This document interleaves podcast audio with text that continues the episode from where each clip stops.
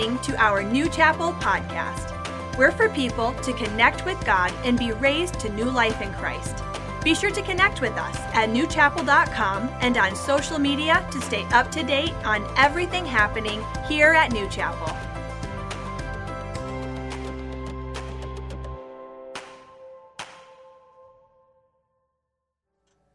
Well, good morning, church. Welcome to the third part of our series on heaven. And if you've missed any part of the series, you have missed half your life. I'm just going to tell you that.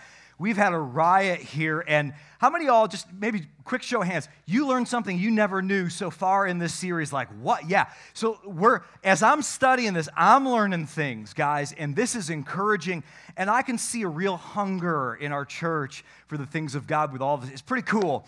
Um, the first week of the series, we talked about the value of us as Christians imagining heaven.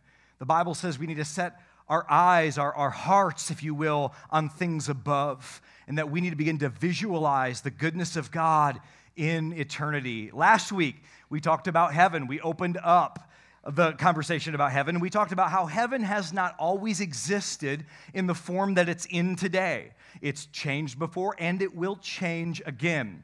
Now, buddy, that, that's mind blowing, but if you missed any of it, go to newchapel.com slash watch, and you can track with any of our messages there. You can also subscribe to our podcast. Uh, today is going to be pretty cool. This week, we're going to be uh, attempting to paint a picture of heaven from Scripture itself. And I would encourage you, if you do have anything to take notes with, pull that out right now. If you're watching online, make sure to hit share on that. I can't think of a message that the world could, couldn't use more than, than the message of eternity in heaven and faith in God. Um, I have been like in study like you wouldn't imagine. I mean, I have read so much of the Bible. This is like few series that I do. I can think of Decoding Revelation was like this, where I got to crack the books to make sure this is on point. But I want to give credit where it's due. And also, I realize I'm not going to be able to get to all of the discussion on heaven. There's going to be volumes that we'd have to go through. We could have a whole church that talked about nothing but heaven. I think I grew up in that one, but, but here's what I'm talking about is uh, a couple book resources. The first one is written by Randy Alcorn, and it's called Heaven. It is a thick read. Uh, if this is something that you're still struggling with after the series, or maybe you got peace about it, but you want a record of some of these things and maybe go a little bit deeper, uh, it's a thick one, but Heaven by Randy Alcorn was great. Kathy, you talked about how great that was for you. Um, Life After Death by Tony Cooke. That book is largely written to those people that recently lost a loved one, but it does have several really good chapters talking about heaven, and I shamelessly ripped a lot of it off. And then finally, by John Burke, the book Imagine Heaven. John Burke is a pastor, and he uh, documented in a real deal study, a documented scientific study, people that had near death experiences. Now, there are common things that people have saw. The tunnel that many people have had life reviews when they get up there. Some have saw angels. And there's a lot of common ground with all of that. You say pastor joe you believe in these near death experiences? Look at me. Yes. The apostle paul went to the third heaven. John the apostle did it. And i don't think that it's limited to them because there's other men of god that weren't the apostles that, that went to heaven and had visions of all of this do you put the same weight on that that you would on the Bible? No. No one's asking you to go there, but it gives you some really good insight, and it's very interesting, those that have it. Some are rich, some are poor, black, white, every shade in between, buddy. Every demographic you could imagine business people, atheists, all the way to your evangelical Christians and those in the Orthodox Church who had visions of heaven. It's an amazing thing. I think it would really encourage you. Really, I would trust anything from them. And then finally, I really weighed out whether or not to share this one, but I believe in this type of thing. It's a book by a man named Jesse Duplantis, and it's called Close Encounters of the God Kind. Uh, again, I believe that he had a vision of heaven, and I think that it's credible. He didn't build his ministry based on that. You say, well, Pastor, I don't like him. Well, A, you don't like to laugh, and then B, I'm not asking you to go down that road. The first two resources are it's untenable to come against them. The other two are very interesting, and these are people that are men of God that didn't build their ministries on it. God could have brought it to anybody, and He brought it to somebody who couldn't care more and couldn't care less. They had nothing to gain by coming out with this. I like that. Okay, with that being said, today will be a lot of scriptures. I'm not going to put all of them on the screen. You can't take that anymore. Okay, so I'm going to cite many of them, and I just ask you give me the credit for that. You go home and study them, be like the Bereans in the Bible. But without further ado, let's jump in. Heaven is depicted as a city of the righteous in the Bible. We talked a little bit about that last week. Galatians 4 25 through 26 and Hebrews 11:22 talk about that, but the greatest picture that we get in the Bible of the heavenly city is in Revelation chapter 21. If you'd be so kind to turn there if you have a Bible, Revelation chapter 21. And one of the first things I want to let you know is uh, debunking a little bit of the myth about heaven. St. Peter is not waiting for you at the pearly gates. I just want to pop that balloon right off the bat. Uh, it's not that he can't go there or that he hasn't passed by, but uh, the idea that St. Peter is up at the gates and that he's the one that is like the bouncer of heaven, approving who gets in and gets out, you, you can't find that in the Bible. That's loosely based on scriptures talking about Christians having the keys to the kingdom or binding and loosing, things like that. But uh, he, he's not the one. In fact, I saw this cartoon. Maybe you've seen something like this before. It looks like all that we have is a fixer upper right? Like, it's all of those ironic jokes about St. Peter, like barring people out. And the truth of the matter is, the qualifier for heaven is your response to Jesus Christ. Can I hear an amen? And so, at the same time, though, there are pearly gates in heaven. Let me read it for you Revelation 21 21. The 12 gates were 12 pearls, each gate made of a single pearl. Now remember, the, this heavenly city is 1,500 miles by 1,500 miles by 1,500 miles. And so it has three gates on each side of it, and it has gates with all of it. Pretty wild stuff. Verse 22 I did not see a temple in the city, because the Lord God Almighty and the Lamb are its temple. Talking about Jesus. The city does not need the sun nor the moon to shine, for the glory of God gives it light. The nations will walk by its light. Well, Pastor Joe, last week you said there was a temple in heaven. In heaven right now, there is a temple. It's the temple that Jesus went and presented his blood to. But when there's a new heaven and a new earth, in this chapter, when John sees it, there's no more temple in heaven. In other words, when Jesus said, It is finished, this is the final ratification of all of that. It's an amazing, amazing thing. Now, in this chapter, I'm not going to read it, but you'll, you'll read about streets of pure gold that are transparent as glass. That's pretty amazing word picture, isn't it? And, and I've been asked before, Pastor Joe, is that, is that literal or is that symbolic? And I've got the answer for you. Ready? Yes. Just like your wedding ring, you'd be like, I'm married. And in the same way, you could say, well, just a symbol. Right. And so there are things that are true. Don't try to dig into symbolism that isn't there. If the Bible says there's streets of gold and they're transparent, there's gold streets and they're transparent. Is that also symbolic of the purity of the. Yeah, don't confuse yourself. Truly, there are streets of gold literally in heaven. Uh, verse 25 in Revelation 21 On no day will its gates ever be shut. Everybody say the word gates. For there will be no night there. Nothing impure will ever enter it, nor will anyone who does what is shameful or deceitful, but only those whose names are written in the Lamb's book of life. I was talking to my buddy after church last week, and uh, he, uh, he and I kind of play tennis back and forth. We like to go deep with some of these things and geek out about theology. And he said, I got one for you. Why are there gates in heaven? Yeah. And so that's a good question, isn't it? And when I don't know, what do I say? I don't know. I'm going to look it up. I feel like I have a really good answer for that, and that is this. In your Bible, Old Testament and New Testament, in the holy city, the gates, yes, were for protection in that context, but they were also gates. That's where the judges would be and make legal decisions. Business leaders would be there to have business uh, conducted in that particular spot. It also was a social spot within the community. And if that wasn't enough, I believe on studying this, I saw that the primary reason why the heavenly city has gates is for order. Very, very important. order, even in heaven. We think that if it's going to be heaven, it's got to be free, and we're all going to be like hippies braiding our hair in a field. But the reality is that God doesn't like that. And so, so the reality is God is a God of order. You're in this heavenly city. Understand, for those of us that are Christians in the room, whether you die and you're resurrected or whether we're raptured all at once and we meet Jesus in the sky, we are going to be people that occupy the holy city. You're going to have a yard you're going to have a house there in the city, much less you might have a country house or several all over the world, but in the holy city. So think about it. If I'm coming up to the city, God's not going to have you walk in through somebody's backyard. We know that there's streets, we know that there's a there's order to all of it and God respects boundaries. I don't know why we get the idea that God is against boundaries. Let me read for you uh, Ezekiel 47, some pieces of it and by the way, for my fellow geeks in the room, if you like to read a little bit more, Ezekiel 47, the prophet is prophesying about Israel in Jerusalem, but prophetically talking about heaven. And when he does it, he says this in Ezekiel 47 21 Divide the land within these boundaries among the tribes, distribute the land as an allotment for yourselves and for foreigners.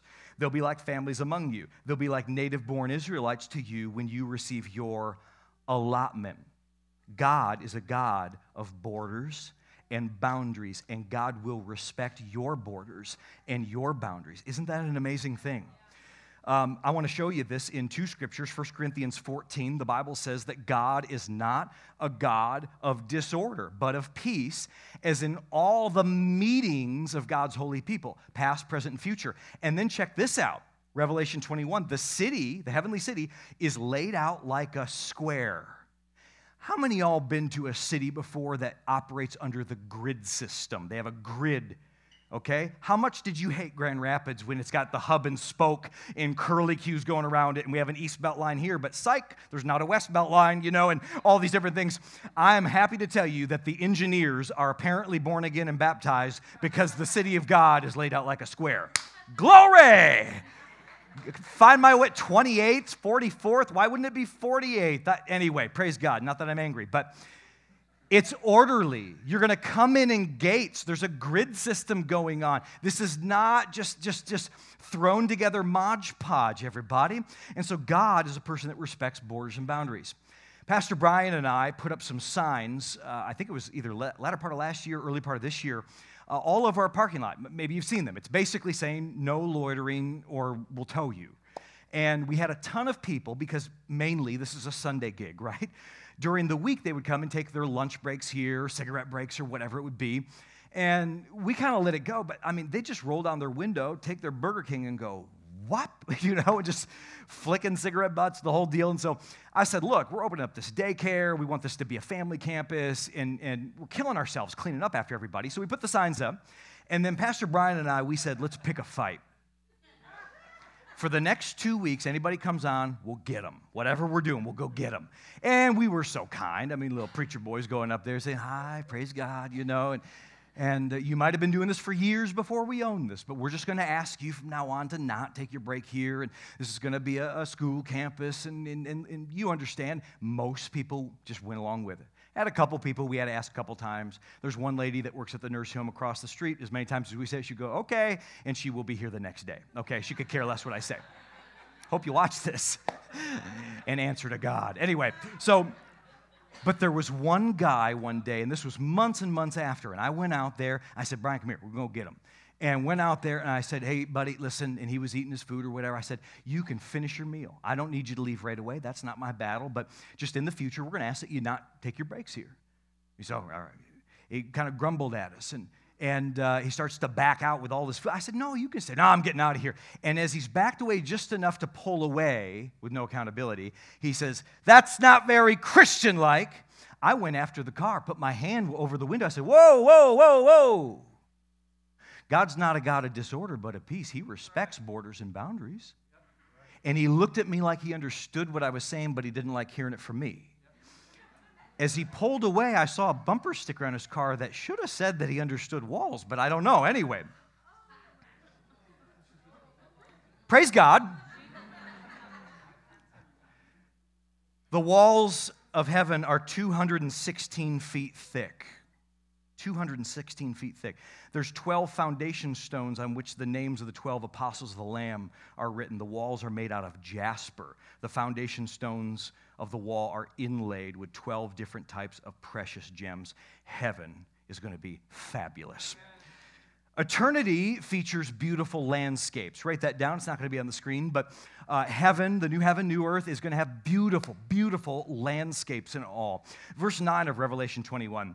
One of the seven angels carried the Apostle John to a mountain, great and high, and showed me the holy city, Jerusalem, coming down out of heaven from God.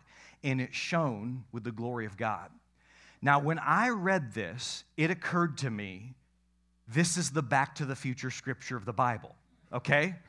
Wrap your minds around this. When we're in that heavenly city and we're descending down onto earth, we're gonna look over at a mountain and be like, is that John? Right?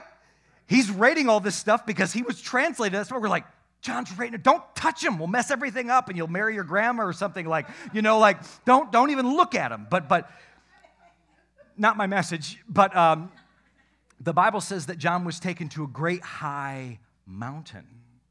Oh, that's pretty cool, isn't it? Getting up to a mountain to get a better view with all of this. Uh, people have asked before, will heaven be like earth with real things? And I think that that's funny because the spiritual created the natural. We think this is so real, but the, the more superior thing would be God. God is the creator over the create. I mean, that's more tangible and physical. And so, of course, uh, but let me answer that in, in a way you might relate. Uh, this weekend, me and my boys went and saw the blockbuster hit Ghostbusters. No less than twice within 24 hours. Uh, we are serious fans. My boys were wearing their jumpers. I had my jacket on. I was Spengler. It was awesome. And, and the second time that I told them, hey, do you guys want to go to the theater on Saturday? They're like, oh my gosh, you know, they're flipping out, jumping up and down, as if they think I don't know how to have fun. They think I don't know what fun is, and they know what fun is. And I'm thinking, son, I used to stay up all night with your mother to watch the sunrise. And I know how to have a good time. I can have a riot. We can, we can have a party. And they think I don't know how to have fun. How does God feel about us? We're like, is it going to be good? Is it going to be good? You don't know. He made this in six days. The Bible says, Behold, I go to make a place for you. For the last 2,000 some years, God's been making a place for you. What? So, which is more real, the creator or the creation? Listen, heaven is more real than earth. Your perception of this world, not to go matrix on you, is very limited compared to what you will perceive heaven to be. And the best way that I could think of to articulate this is, is, is this way write it down. The new earth is very earthy. It's very, very earthy. Imagine mountains and lakes and rivers and streams and forests, big forests, massive forest, and, and, and a fragrance when you get in there, you smell the pine, and, and, and you'll smell things that are just, oh my gosh, smells so good, and, and flowers all over there. And, and you'll see things that you've seen before, but check this you'll see things that you have never seen before it would stand to reason, right, that you're going to see physical human beings and you're going to see real animals and vegetation and natural resources. But listen, you should expect to see new trees and new flowers and new mountains and new rocks and rivers and mountain ranges and new animals. And I would even say this new and non you're going to see animals that were extinct long before you were born, and you're going to see animals and creatures that were in heaven that had never been on earth before. It will blow your mind, buddy. But one of the biggest uh, scriptures that I see that, that trouble people when they think about heaven is in Revelation 21, and it really troubles a lot of the people that like to fish and do sports like that. But let me read it for you. It's in Revelation 21, verses 1. John says, I saw a new heaven and a new earth, and the sea was also gone I saw the holy city coming down from God out of heaven like a bride beautifully dressed for her husband. Well, a point before we start talking about the sea. Kaya took forever to get ready for our wedding. I mean, 25 minutes and I'm in a tux. It's like, let's go. I'm ready. Drop of a hat. I can go out. Kaya spent, I'm telling you, babe, you've aged like wine, I've aged like milk. But like that day, Kaya looking good, okay?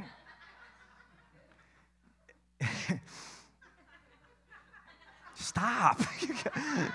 you make it happen. It's not me. Don't feed the bears. Okay. Here's what I'm trying to convey is that God says that like like this new city, this new heaven that comes out of heaven, it's like a bride prepared for it's like, ooh, looking good. What's under that veil? You know, like you know what I'm saying, everybody? God's made a residence for you. He's got places for and and we think it's so abstract and it's not at all. So it's like a bride beautifully dressed for her husband. But then I also want, I want to deal with the sea is gone. Now, the sea being gone, understand that the earth as it was created was not covered like it is today, was 77% covered with water. It was not like that. We briefly mentioned this last week. I just want to fill you in, but the Bible says this very clearly. Before Noah's flood, you know, Noah the ark, right?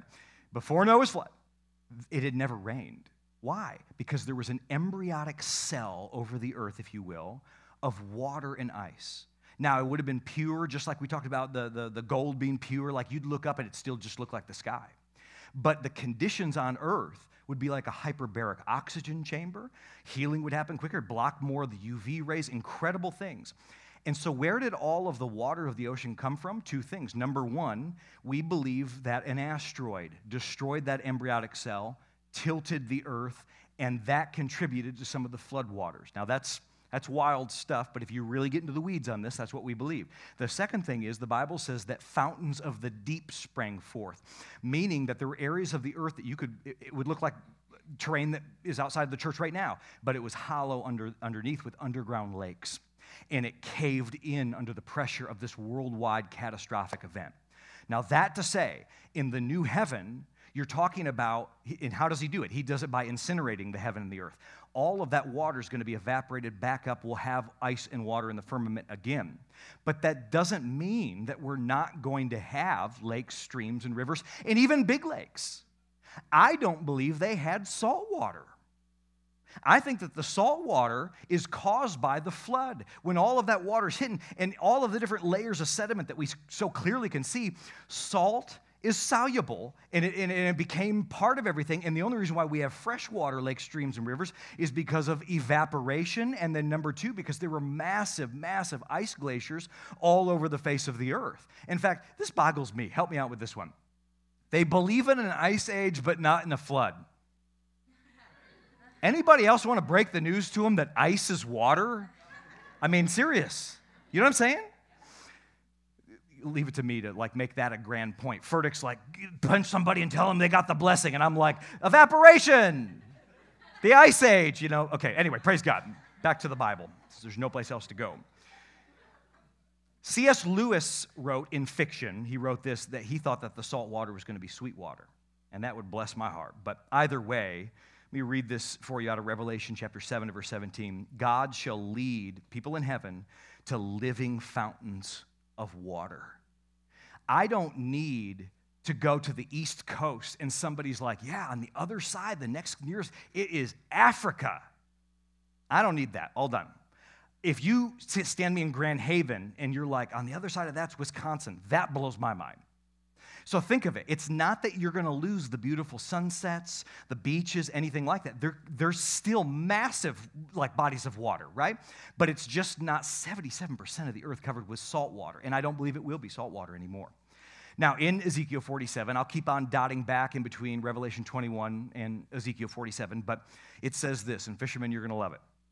Ezekiel 47 talks about flowing water. He says this in 47 7. He says, quote, I saw great numbers of trees on each side of the river, end quote. He describes, quote, swarms of living things wherever the water of this river flows, end quote. Swarms of living things. We got deer, we got antelope, we got, you know, the raccoons, things like that, okay? And then it says this, quote, fish will abound in the Dead Sea, for its waters will become fresh. That's one of the big indicators I have that, that there'll be no salinated water is that the Dead Sea, nothing lives in it right now. It's too salty.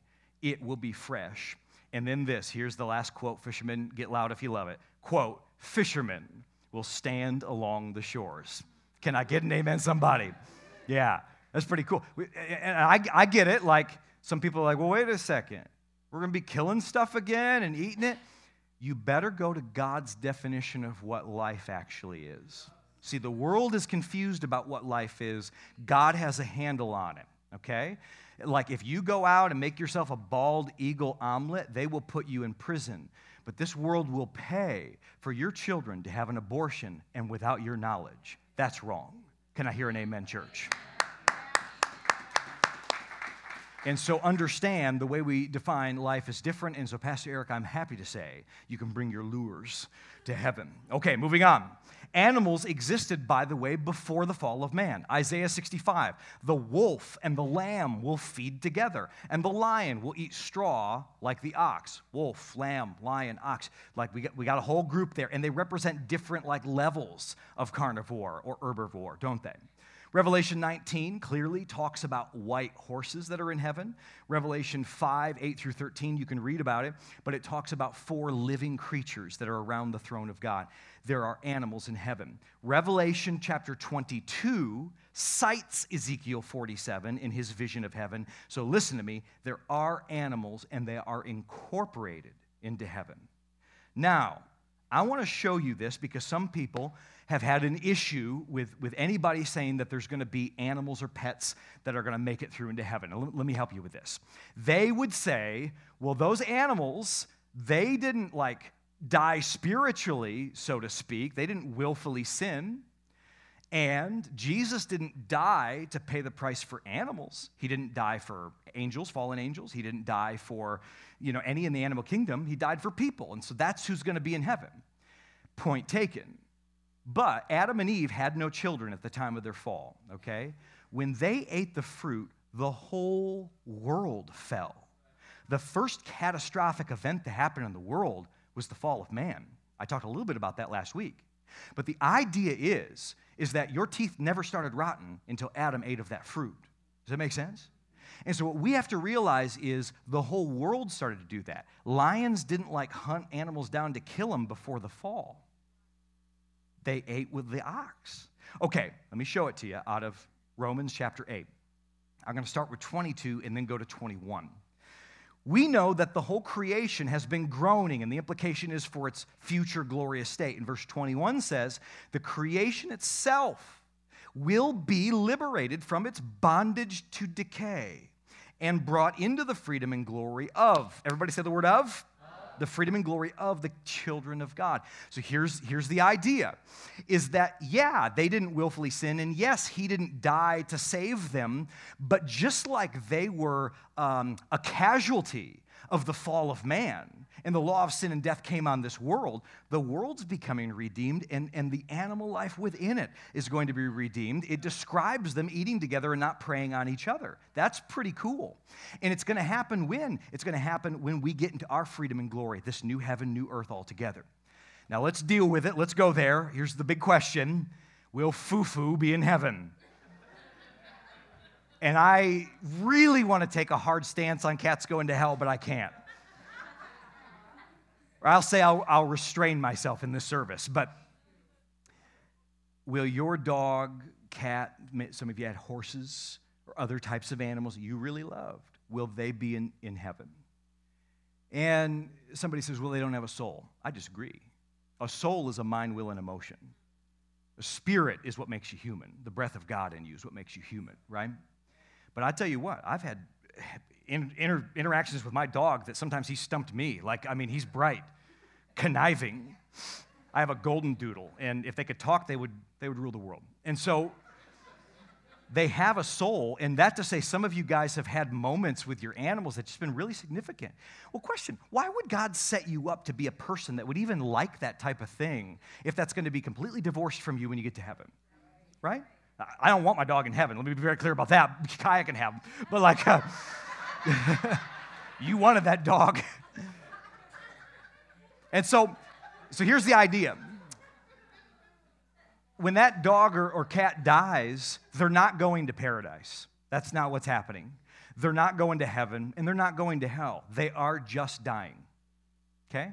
But, but, God does say in His Word, whatever you bind on earth will be bound in heaven. I don't think God has a problem in the world with you doing that and saying, God, I'd like to have a certain cat or dog up there. I like it. But listen, you might have had more cats and dogs in your life than you can remember, so be careful, be selective on the good ones, and, and bring it to the great humane society in the sky or something like that, the other ones that you don't want to deal with. But, but can you have your pet in heaven? I don't see anything in Scripture that would say you can't have your pet in heaven. And I tell you, with those souls, there's specific things. They're not like other ones.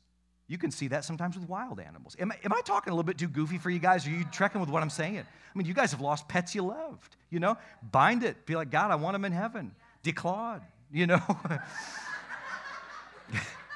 so easy.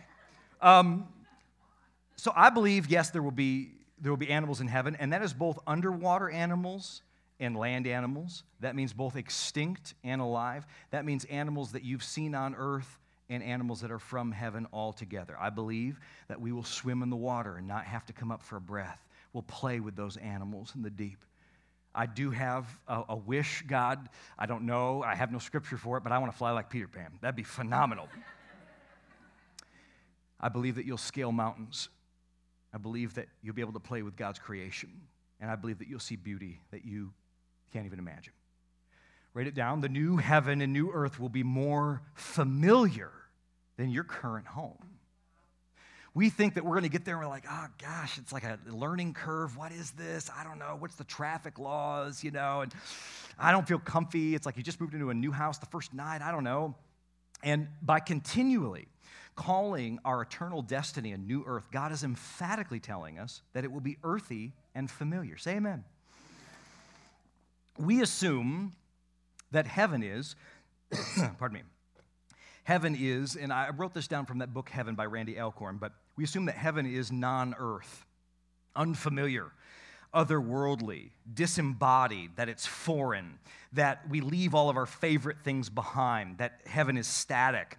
It's neither uh, old like Eden or, or new and earthy, it's just strange and unknown we assume that heaven has nothing to do, that we're just floating about on clouds, that there's no learning or discovery, instant and complete knowledge of everything and no interest anymore, that it's boring, that there's a loss of desire, absence of the terrible, yet the presence of very little that we're interested in at all. Those are the fears people have about heaven. But in reality, the heaven that I've portrayed to you so far and will continue to is this it's a new earth, it's familiar and earthy. We are resurrected. In other words, we are embodied in this body. We're home with all the comforts and innovations of an infinitely creative God. We retain the good and find the best ahead. There is time and space as we understand it consciously. It is dynamic, not static. It's old and new. We serve God, we rule in the universe, and we have meaningful work and meaningful relationships. We have an eternity of learning and discovery it's fascinating, continuous fulfillment of, of all of our desires, and we are in the presence of the wonderful, everything we desire and nothing that we don't. That's heaven. That's amazing. The moment that you set foot on the new earth, you're going to say, I was made to be here. This is exactly where I belong. This is how things should be. Now, the Bible shows us that heaven and this new earth is our home, our citizenship is there. When I think of my home, I think of my parents and my grandparents and my siblings. And I, I, think of my, my friends and my dog, Simone, that I had when I was a little boy, Golden Retriever Lab Mix, great dog. And I think about my pet turtles that I had. And, and uh, I think about nights where we would be dancing together to Frank Sinatra music. I think about holidays and memories. I think about playing together and talking together and eating together and reading together and crying together and charting out the course of our life together. Friend, that is what heaven is like. That's what it's going to feel like. You'll be with the people that you love and you'll love no one more than Jesus. Wow. A. A. Hodge is a theologian that wrote a book called Evangelical Theology. It's a little flowery, but I think you'll get the point. I want to read this quote to you. Heaven is the eternal home of the divine man, and all of the redeemed members of the human race must necessarily be thoroughly human in its structure, conditions, and activities. Its joys and occupations must be all rational, moral, emotional, voluntary, and active. There must be the exercise of all the faculties, the gratification of all the tastes, the development of all the latent capabilities, the realization of all ideals. The reason, the intellectual curiosity, the imagination, the aesthetic instincts, the holy affections, the social affinities, the inexhaustible resource of strength and power native to the human soul must find in heaven exercise and satisfaction. Heaven will prove the consummate flower and the fruit of the whole creation and of all the history of the universe. Wow. Now, how does it all kick off? I love how God, I love his style. This is very cool. The whole thing kicks off when we're raptured, when the, when the dead in Christ rise, it kicks off with a meal. It's called the marriage supper of the Lamb. How many of y'all know church folk, when something happens good or bad, they don't know what to do? They either give money or they cook. I love that about us. don't stop somebody when they're doing that. That's great. And so, so we're kicking this whole thing off with the marriage supper of the lamb and this is my only way that i can like base this theory. I think god's italian because it's a seven year feast. Oh y'all feel the holy ghost when i said that? Jesus ebaha. Yeah, yeah. Anyway like feast seven years. Can you imagine the spread? Can you imagine not feeling like what you're going to feel like this thursday? Ooh, I, think I ate too much, you know, like, and we're gonna be with all the people that we love and your grandparents. And how about this? You know how, like, parents, you got a stake in, in your kids, but how many y'all grandparents in here? And you got kind of a stake in your kids' kids. Like, sometimes it's better. I'm hoping, you know, and, but think about it. You've got loved ones that never knew you hundreds of years before you. Don't you think they have an invested interest in you? Wow. It's going to take seven years to get to know them all. Maybe you're Italian. You can read about the marriage supper of the Lamb in Matthew 8, Matthew 22, Matthew 25, Luke 13, Luke 14, and Revelation 19. Uh, contrary to popular opinion, we do not become angels. That is not what we become at all.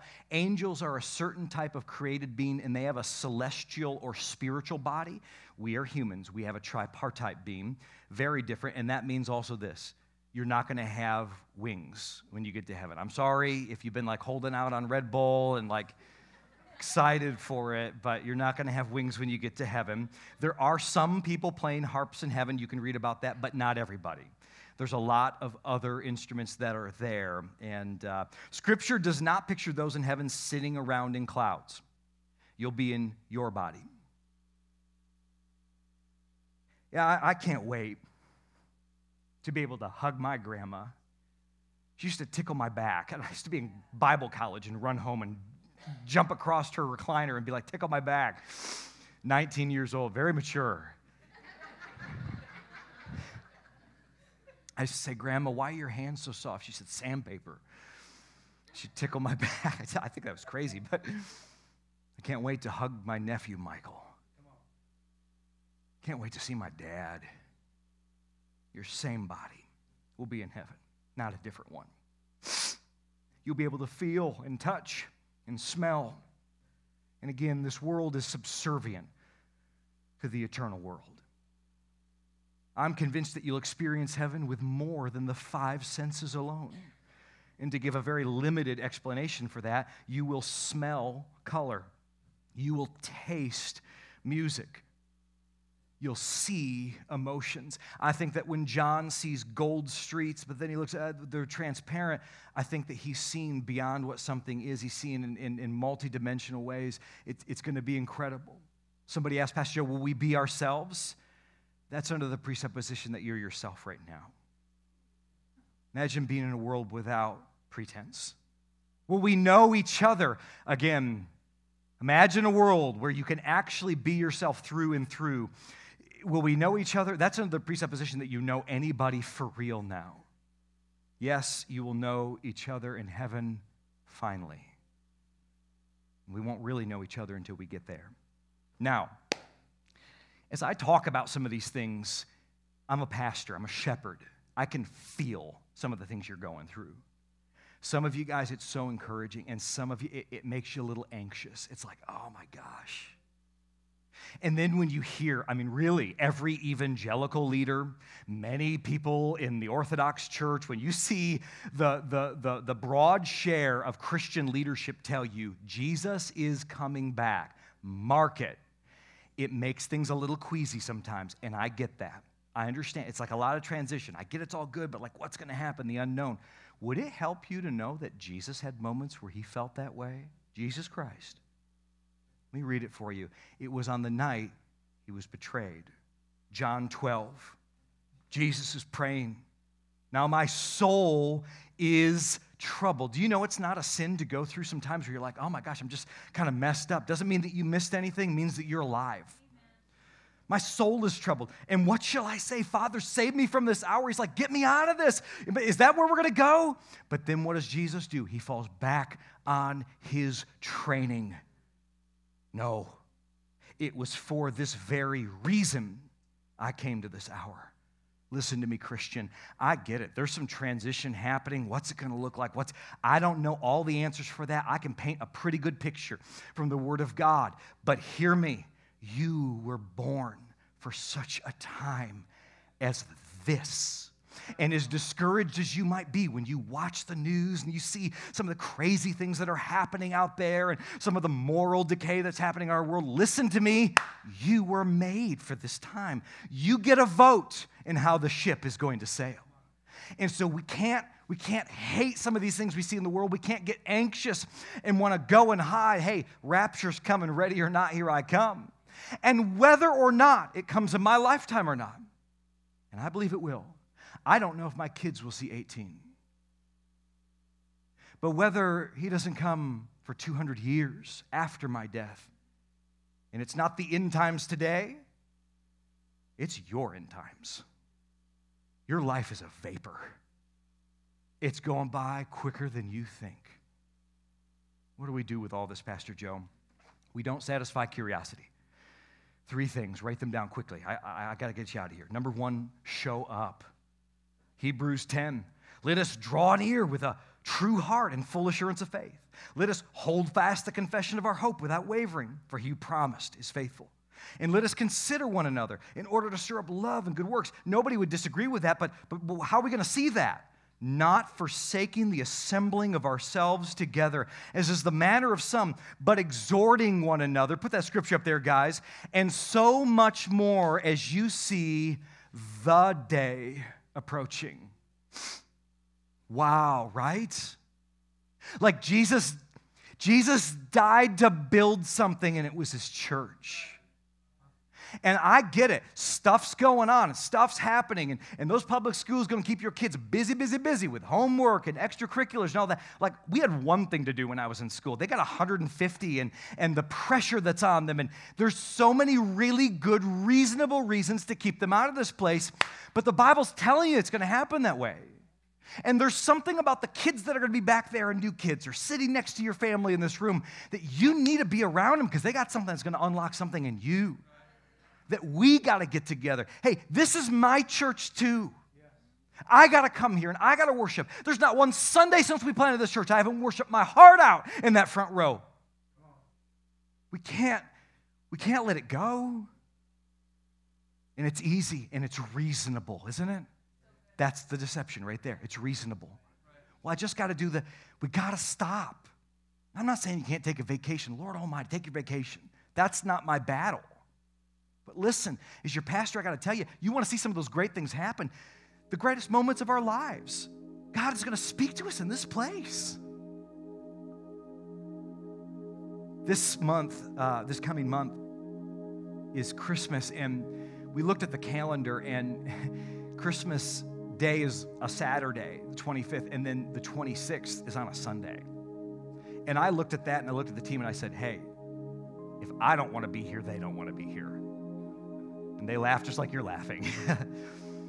and so what we did was we said, hey, we're going to move our weekend services from Sunday morning to Friday, and we're going to have Christmas Eve services. We've done them before at New Chapel, and it is magic. It is going to be incredible. In fact, guys, go and throw up that slide for Christmas Eve here at New Chapel, the 24th. And we're still going to have two services at 4 o'clock and at 6 o'clock. We're going to have childcare However, we encourage you to bring your elementary kids in with you to the sanctuary so it can be a little bit more of a family affair. Nursery and young preschool, you're welcome to put them back there. We will have people. But here's the whole idea with all of this is that we want to celebrate Jesus in a big way and give y'all permission to sleep in on the 26th. You got parties and in-laws and outlaws and everything in between to go to. I get it.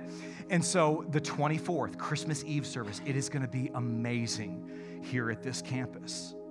And that's one thing that I'm saying, like, hey, show up for this. But but listen, we need to we need to give like Jesus is coming back. We need to serve like Jesus is coming back. We need to get on teams. I would encourage you, guys, listen, we're getting by all right without you.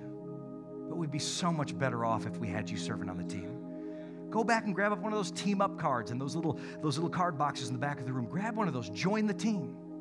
You say, Pastor Joe, I'm kind of rough around the edges. I, all those teams got godly people on. Listen, I'm their Facebook friends. They do crazy stuff too. Like, I'm not giving you a license to kill, but you're going to join a very real team of people, of tremendously real group of, and they love God. They're not perfect, they're forgiven. But they get it and they're going to share the freedom they have. Join the team. Let's give like it matters. Hey, how about this one? Let's vote like Jesus is coming back. How about a little louder than that? Get Beelzebub, Ahab, and Jezebel out of that place. Number two, stand up. Speaking of which, Luke 21. When these things begin to take, what things? In time stuff, the rumblings, the groanings, this bad, this patina on the world. When these things begin to take place, stand up, lift up your heads because your redemption is drawing near. And there is work that we need to be, it has to happen. We're better together. Say amen, somebody. Number three, look up. Look up. Luke 21 28. When these things begin to come to pass, look up, lift your heads, for your redemption draweth nigh. It's almost been like a year. I can't watch the news like I used to. I used to have an app on my Apple TV, an app on my phone. I, I used to have the iHeartRadio going like 24 7. Like I had to be in the know what's going on. And I got to tell you, is this world has begun to wilt, I can't watch it. In fact, this week I probably watched it more than I had. Anybody else got a witness in the house? You know what I'm talking about. I can't do it. The world is suffering, it's eating itself alive, it's hurting. There's decay on it. There's so much bad news. And I've not made myself ignorant to what's going on. I just know my part to play in the solution. But I can't look to all of that stuff to find peace. I have to look up in the midst of all of this. This world is decaying, and I have no indication that it's going to get much different before the return of Christ. So I have to be a light in a dark place. I have to serve like it matters and give like it matters and encourage people and spur one another on to good works. And I have to believe that God's greatest works are not yet done, that we will see the glory of God in our lifetime, that, that this isn't going to end just with me. We're going to see Jesus, and, and, and that I'm going to look up. My focus is going to be up. It's not, I'm not going to gauge my actions based on the world. These men can't control their next breath. I'm going to gauge my actions based on the man, Christ Jesus. I'm going to base what I do, how I think, how I plan out on what he has for my life. Say amen, somebody. We have a different king. We have a higher law, a different citizenship, and we have to set our sights on a life beyond all of this. Hebrews 11 says that God's people desire a better country. I'm a patriot, but hear me. Patriots, there's a better country a heavenly one, better than what this world could offer. And some of the angst we feel and, and some of the melancholy is, oh gosh, this stuff is starting to take place. I'm seeing it. Could it be that it's misdiagnosed? C.S. Lewis puts it this way, and I'll wrap up. If we find ourselves with a desire that nothing in this world can satisfy, the most probable explanation is that we were made for another world. Nothing is as misdiagnosed as a homesickness for heaven. We think we want stuff and sex and drugs and a condo in Hawaii and a cabin in the woods and money and the things. And listen to me, it is a vacancy in your heart that will never be fulfilled by those things. It is deception to think that, that, that, that this hunger will ever be taken care of. What you really want is a person, his name's Jesus. What you really want is a place that never ends. And that's why you can feel homesick even at home. I remember going down to Bible college and feeling like this is great, but I'm not home, and then going home and feeling like I'm not home. I remember being a youth pastor on the east side of the state, and it's like, this is great, I'm not home. Remember getting to Grand Rapids, I'm like, I'm in my sweet spot. And it feels like home. Like I'm, listen, I'm not going anywhere. But this world is not my home. And when I got to that level, and it's like, God, you have more, that I'm actually yearning for this earth to be in the condition that you made it to be. Friend, heaven is your home. Your citizenship is there, and God's greatest works are ahead. Now, I'm extending the series. I'm excited to say. Anybody else excited about that? There's there's no way we can get to all of this and so we're going to go into the first week of december and we're going to make it a q&a service. And so next week we'll have some sort of system out there to be able to collect your questions. Stump me i dare you let's find out great things about god together. But we're going to have a q&a service the first week in december. Next week's going to be great. We're going to continue this vein. There's more. Like if you could even imagine there's so much more. We're going to bring this across. It's going to be phenomenal. Answer questions that are going to blow your mind bring somebody and come expect it. It's going to be amazing. But before we press on with everything and in the service, we've got some family business to do. Heads bowed and eyes closed. Heavenly Father, I thank you for meeting us in this place. God, I thank you for your spirit. God, I thank you that you're moving amongst people. You set eternity in the heart of men. And so, God, there's something about this that when I'm preaching, there's a yes, yes, yes. That's the Holy Spirit. The Holy Spirit's confirming the word. And God, I thank you that there's people in the sound of my voice right now. They love this type of message, but God, they don't really know you. Help me to find them. Friend, if you came into my auditorium today and you're like, like I agree with everything, but I don't really know if I have a relationship with God, or like I, I, I it's exciting. I don't know if I get it all, but like I don't have a relationship with God don't leave without that settled. Don't, don't leave something so important as eternity on the line. How do, how do you experience all of that? Jesus came, died on a cross with your name on it, and made a way where there was no way. He's the one that makes it so you can go to heaven with Him. But eternal life doesn't start when you die, it starts the moment you accept Christ. So if you're in here today and you don't have a relationship with God, it's by calling Jesus Lord. What does that word mean? It means calling him boss, calling him God. It means you're saying, admitting you're not such a good God over your own life. Church, I want to pray this with those that are praying it today. Let's all pray this out loud. Say, Dear Heavenly Father, thank you for sending Jesus to die on the cross in my place for my sins so I can be forgiven. You raised him from the dead this I believe. So, with my heart and with these words, I confess Jesus Christ is my Lord. I surrender now. Jesus, I call on you. Come into my life. Forgive my sins. Put your spirit in me. I receive all that you have for me. Thank you for forgiving me. Thank you for making all things new. In Jesus' name, amen and amen. Let's give it up for those people that accepted. Hey, louder than that. Come on, somebody.